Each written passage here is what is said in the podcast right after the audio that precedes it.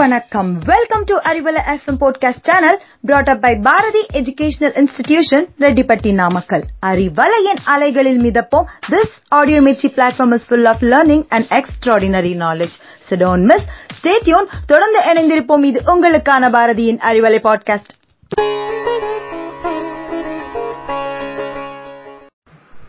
செல்லும் பாதை சரியாக இருந்தால் வேகமாக அல்ல மெதுவாக ஓடினாலும் வெற்றிதான். உலகத்துல நம்ம எத்தனையோ நாடுகளை பத்தி கேட்டிருப்போம். ஆனா இன்னைக்கு நம்ம அறிவலையில ஒரு குட்டி நாடு பத்தின விவரங்களை தான் தெரிஞ்சுக்க போறோம். அது என்ன குட்டி நாடுன்னு கேக்குறீங்களா? இணைந்தே இருங்கள் அறிவலையில் நான் உங்களுடன் ஷமிம்பானு நியூசிலாந்துக்கும் அமெரிக்காவுக்கும் இடையில பசிபிக் பெருங்கடல்ல அமைஞ்சிருக்கிற நிறைய ஐலாண்ட்ஸ்ல ஒண்ணுதான் நியூவே இது பொதுவா பொலினேஷியாவின் பாறைன்னு சொல்றாங்க. சின்னஞ்சிறிய தீவான இது ஒரு சுயாட்சி பெற்ற நாடும் கூட. ஐநா சபையில சேரலினாலும் இது தனி ஒரு நாடாவே இருக்கு. பாப்புலேஷன் பார்த்தா ரெண்டாயிரத்துக்கும் குறைவான மக்கள் தான் இங்க இருக்காங்க.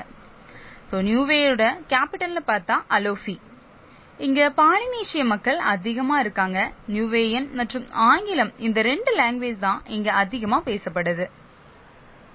இந்த நாட்டுல குடியேற்றம் அரசு மற்றும் சுயாட்சின்னு பார்த்தா கிபி தொள்ளாயிரமாம் ஆண்டுல பாலினேஷிய மக்கள் இங்க குடியேறினாங்க. Captain James Cook seventeen seventy போர்ல இங்க தரங்கி தரையிறங்கியதை தொடர்ந்து பத்தொன்பதாம் நூற்றாண்டுல கிறிஸ்தவர்கள் இங்க வந்தாங்க. அதுக்கப்புறம் இந்த பகுதி ஃபுல்லாவுமே கிறிஸ்தவ மதம் தரவுச்சு. நியூசிலாந்து நாடாளுமன்றம் நைன்டீன் செவன்டி போர்ல இந்த தீவுக்கு சுயாட்சி உரிமையை வழங்குச்சு. இங்க பதினெட்டு வயசானவங்க எல்லாத்துக்குமே ஓட்டு போடுற உரிமை இருக்கு. இங்க மொத்தம் இருபது தொகுதிகள் கொண்ட பாராளுமன்றத்திற்கு தேர்தல் மூலமா தான் உறுப்பினர்கள் தேர்ந்தெடுக்கப்படுறாங்க. அஞ்சு முதல் பதினாறு வயசுலான குழந்தைகளுக்கு கட்டாய இலவச கல்வி வழங்கப்படுது. மிகப்பெரிய பவளத்தீவுகள்ல நியூவேயும் ஒண்ணு.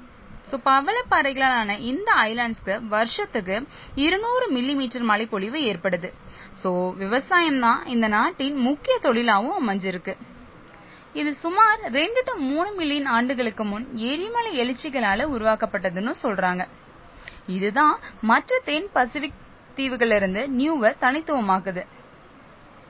நிலத்தை மத்த நாட்டுக்காரங்களுக்கு விற்க முடியாது அப்படின்ற அளவுக்கு கடுமையான சட்டங்களும் நடைமுறையில இருக்கு.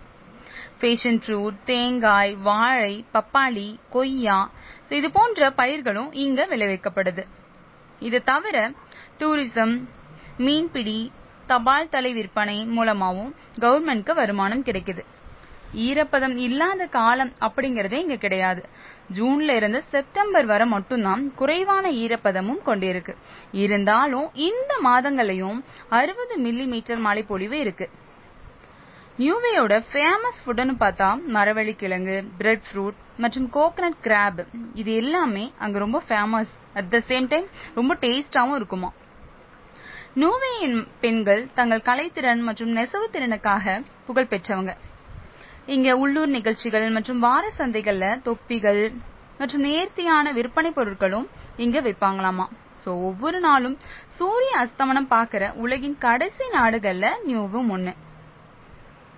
இந்த நாட்டுல டிராபிக் லைட்ஸ்ங்கிறதே கிடையாதாமா? இது தீவு எவ்வளவு நிதானமா இருக்கு அப்படிங்கறத காட்டுது. So Niue the world's most beautiful secret ஐலாண்டுன்னு தான் சொல்லணும். சோ இந்த தகவல்கள் உங்களுக்கு ரொம்பவே யூஸ்ஃபுல்லா இருக்கும்னு நம்புறேன். மீண்டும் மற்றும் பல இன்ட்ரெஸ்டிங்கான ஃபேக்ட்ஸோட உங்களை அறிவலையில சந்திக்கிறேன். நன்றி வணக்கம்.